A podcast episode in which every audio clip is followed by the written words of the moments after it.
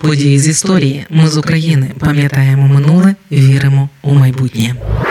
Початком кінця радянського союзу можна вважати 11 березня. Саме 11 березня 1985 року до влади прийшла людина, яка не лише стала першим і останнім президентом СРСР, а й той самий союз фактично розпустила. Отже, 11 березня 1985-го, наступного дня після смерті чергового радянського лідера Костянтина Черненка, позачерговий пленум ЦК КПРС обрав Михайла Горбачова новим і, як виявилося, останнім генеральним секретарем секретарем ЦК Компартії Радянського Союзу. Михайло Горбачов народився у 1931-му у селянській сім'ї на Ставропіллі. З 55-го року, після закінчення юридичного факультету Московського університету, працював на комсомольських і компартійних посадах. Горбачов усвідомлено активно і дуже по радянськи будував кар'єру. Він не розпорошувався. Тож вже у 29 Горбачова обрали першим секретарем Ставропольського міському, а у 1970-му Ставропольського крайкому. КПРС за протекцією Юрія Андропова, на той час керівника КДБ, наступного року Горбачов став членом ЦК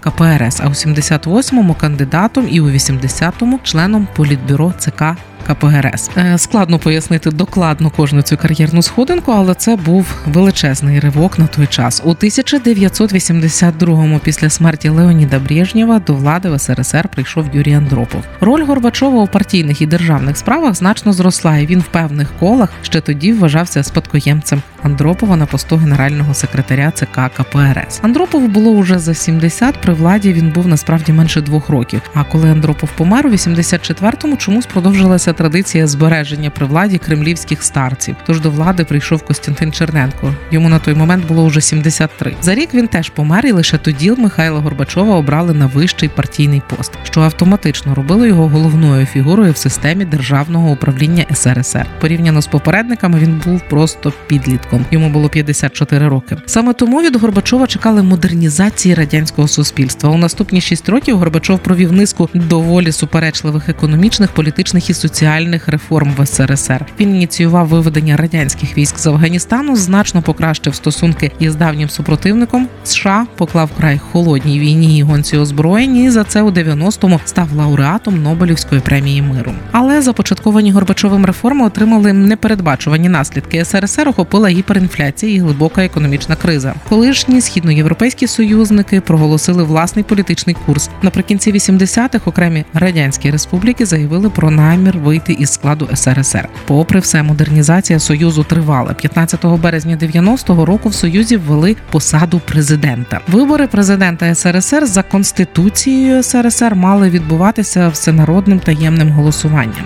І от першого президента за перехідними положеннями обрав з'їзд народних депутатів СРСР. Це був Горбачов, цей перший президент. Недовго Горбачов був президентом радянського союзу. Вже 25 грудня 91-го року посаду ліквідували у зв'язку із розпадом радянського союзу та підписанням Біловезької угоди. Та угода нагадаю фіксувала припинення СРСР та утворення СНД Союзу незалежних держав. Щодо Горбачова повернемося до нього, і його не варто надто ідеалізувати. Мовляв, перший і останній президент Союзу розвалив радянський союз. Він це не лише розпад союзу і виведення військ з Афганістану та завершення холодної війни. Горбачов це силове придушення протестів у радянських республіках, які тоді боролися за незалежність. Зокрема, Горбачов це введення радянських військ у Баку в 90-му проти народного фронту Азербайджану. Тоді загинули понад 130 людей, включаючи жінок і дітей. Горбачов це і розгін демонстрації у Тбілісі у квітні 89-го, коли загинули 19 людей, із них 16 молоді жінки. А ще Горбачов це приховування від громадськості фактів аварії на Чорнобильській АЕС 26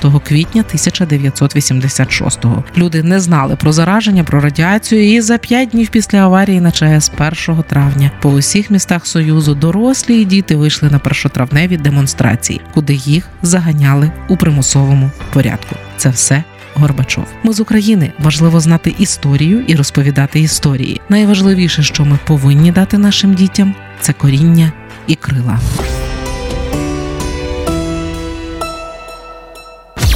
Ми з України. Ми працюємо для вас. Ми працюємо завдяки вам, наші слухачі. Радіо Ми з України фінансують саме слухачі добровільними внесками. кожен з них наш спонсор. Приєднуйся до наших спонсорів.